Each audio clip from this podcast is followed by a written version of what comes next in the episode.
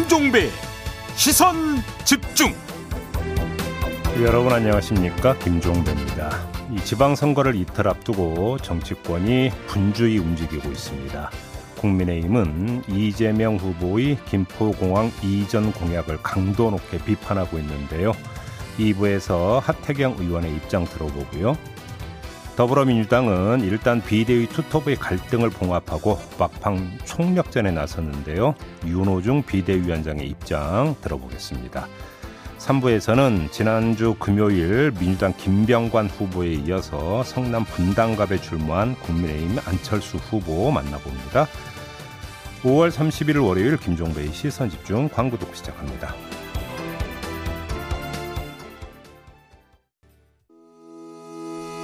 시선 집중은 촌철님들의 다양한 목소리를 기다립니다. 짧은 건 50원, 긴 건 100원인 문자 메시지 샵 8001번, 스마트 라디오 미니와 유튜브 라이브로도 시선 집중과 함께 하실 수 있습니다. 믿고 듣는 진품 시사 김종배의 시선 집중.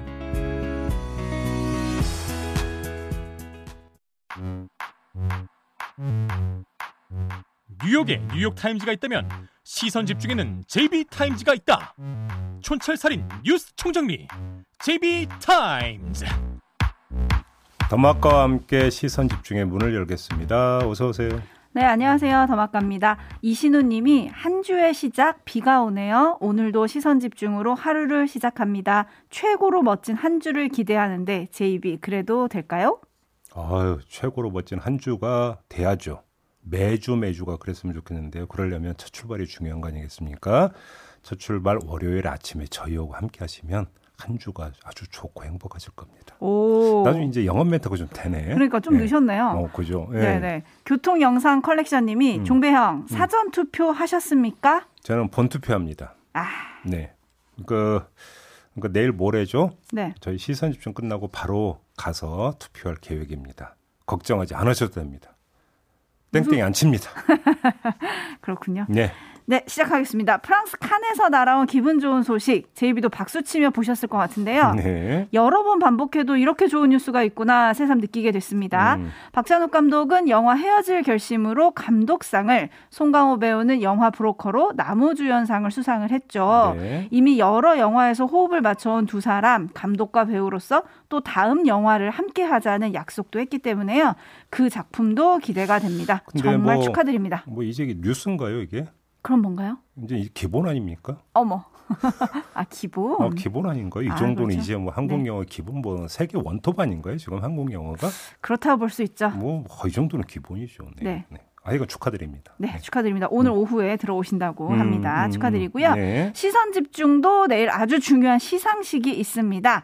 유튜브 광고 시간에 깜짝 등장하는 MB과 JB가 합쳐진 마스코트 이름을 공모해 오지 않았습니까? 아 예. 그 대망의 시상식이 내일 열립니다. 아, 그 많이 많이 접수가 됐습니까? 엄청 많이 접수를 하셨고요. 어. 지금 경쟁률이 너무 치열합니다. 어? 겹치기 이름 좀 빼면 다양한 이름들이 등장하고 있어서 뻥튀기 아니죠 지금 그 얘기? 네? 뻥튀기 아니죠? 아, 전 진실만을 말하죠. 아, 예. 1등부터 3등까지 저희가 시상을 해 드릴 오, 텐데요. 오, 오. 그 결과는 내일 알려드릴 거고요. 결과와 함께 더 업그레이드된 마스코트의 모습도 공개가 됩니다. 많이 음. 기대해 주시기 바랍니다. 아 그래요? 네, 저도 궁금하네 어떻게 나올지. 네. 어, 알겠습니다. 전문가의 손길에 더 멋져졌다는 소문이 있더라고요. 그렇죠. 근데 아무리 멋져봤자 실물만 하겠어요 어디? 실물보다 낫다는 평이 있는데 내일 한번 평가해 보도록 하시죠. 아 그럴까요? 네. 네. 네, 안 듣고- 제이비타임즈 오늘 주목할 뉴스 챙겨드리겠습니다. 네. 첫 번째 뉴스는 어떤 겁니까? 김승희 보건복지부 장관 후보자의 갖가지 의혹이 쏟아지고 있습니다.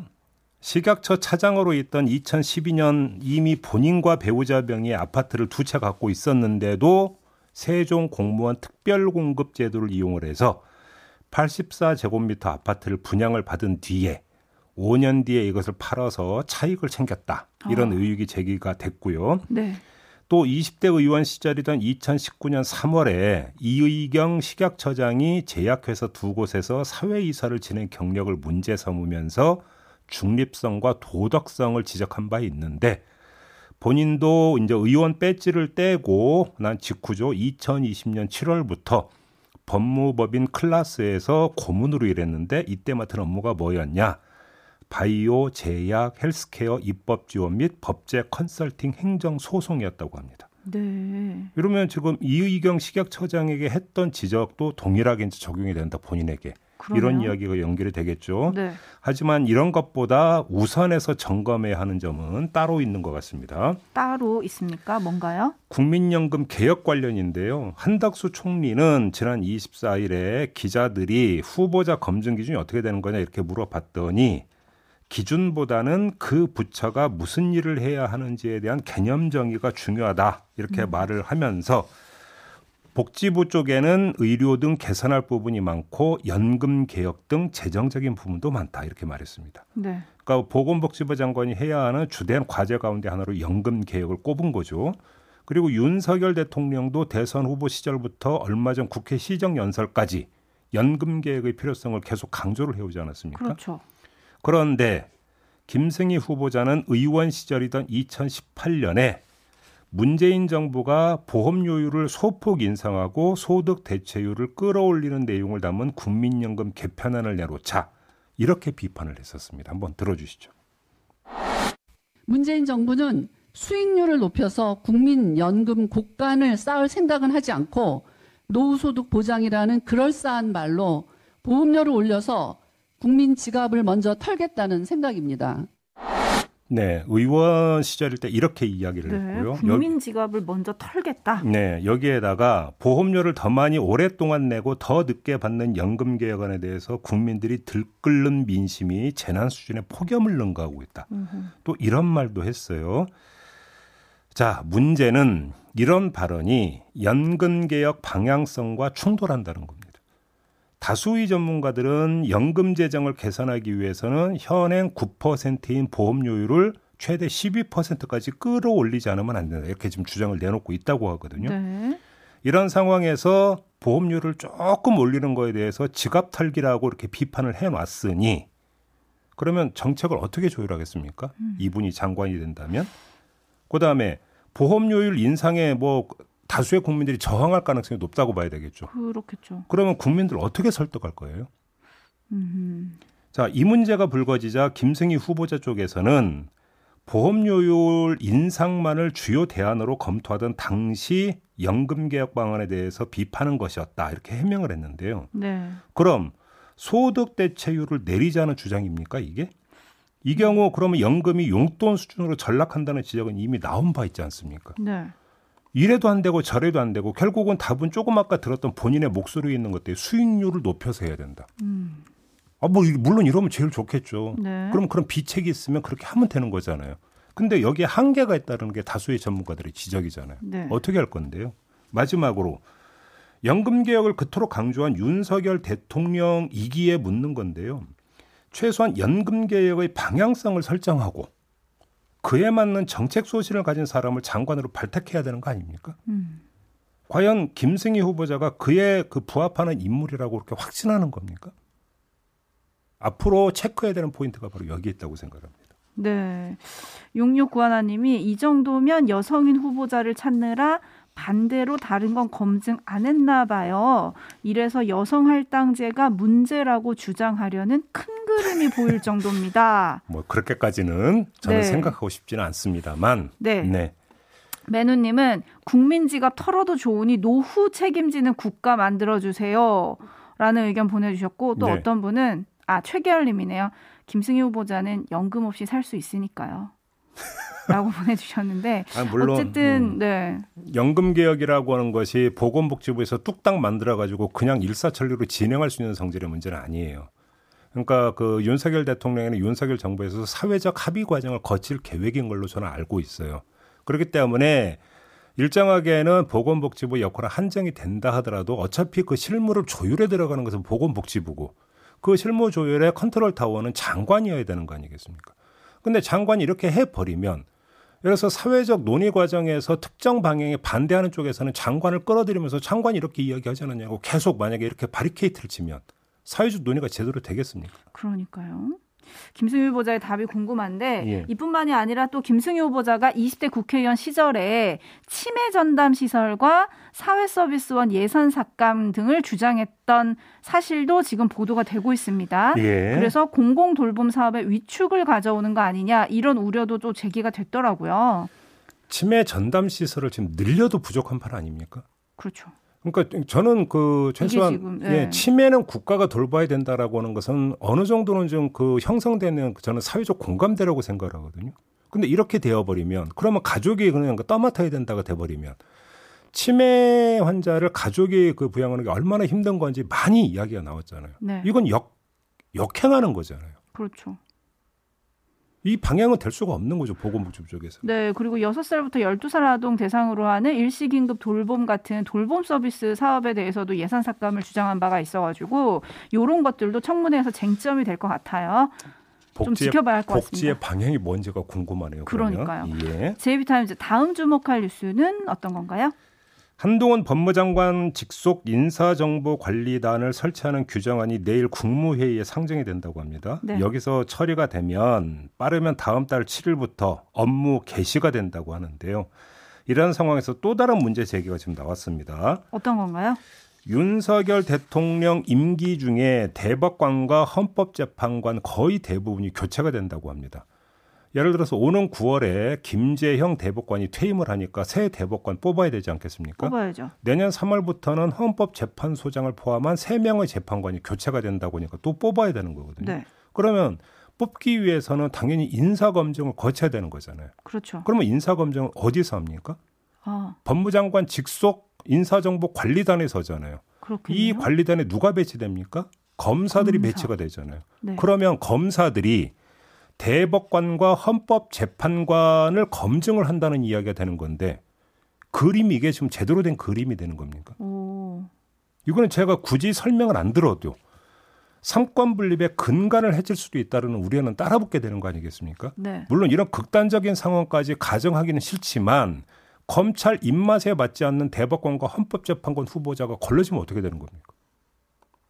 이건 문제가 좀 심각해지는 거 아니에요? 논란이 커지겠는데요. 네. 더구나 지금 검찰 수사권 분리 입법 이후에 지금 뭐 검찰이나 법무부에서는 위헌 소송 낸다 이런 얘기 많이 나왔잖아요. 그렇죠.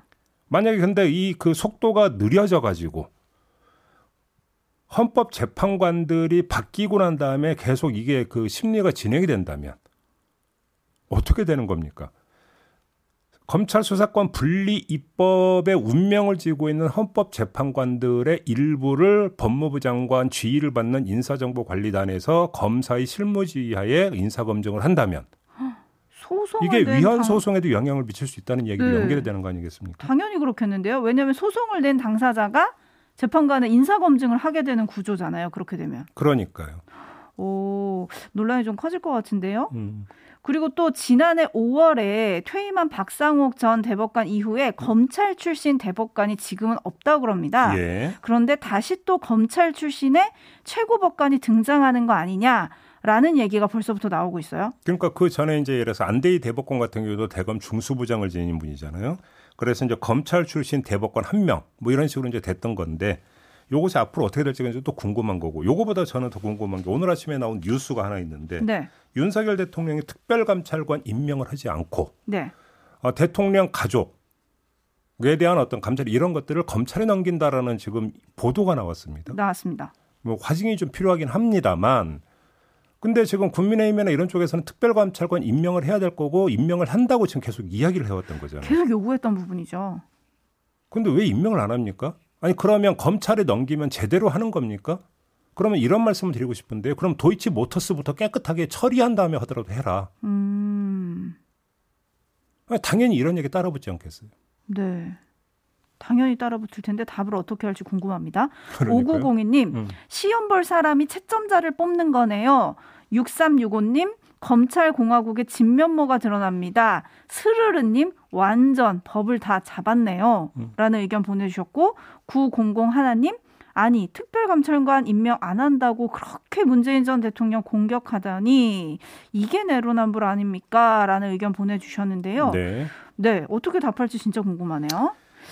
좀 지켜보도록 하고요. 예. 제이비타임즈 다음 주목할 뉴스 넘어가겠습니다. 오디오로 먼저 만나보시죠.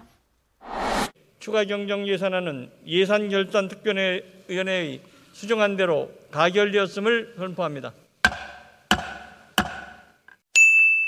대통령께서도 많은 걱정을 하셨습니다. 저에게도 직접 전화를 주셔서 가급적이면은 민주당이 요구하는 것에 대해서 양보를 많이 해주고 어, 이거를 처리하는 것이 소상공인을 위하는 길이다라는 그런 말씀이 계셨고 그래서 오늘 민주당이 요구하는 것은 저희들이 대폭 수용을 했습니다.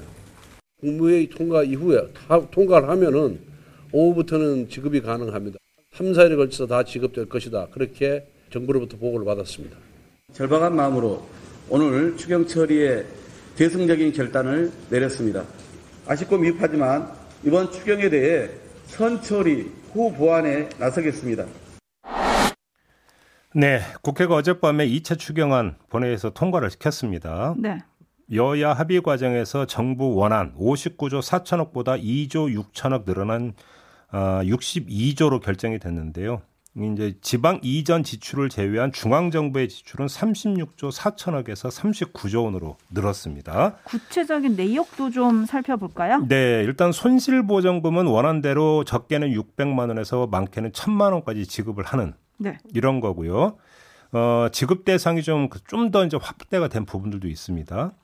그 다음에 영세 소상공인 신규 대출 공급 규모는 기존 3조에서 4조 2천억으로, 그 다음에 소상공인의 이제 그 대환 대출, 그러니까 좀 금리가 싼 대출로 이제 전환 지원을 해주는 규모는 7조 5천억에서 8조 5천억으로 늘어났어요.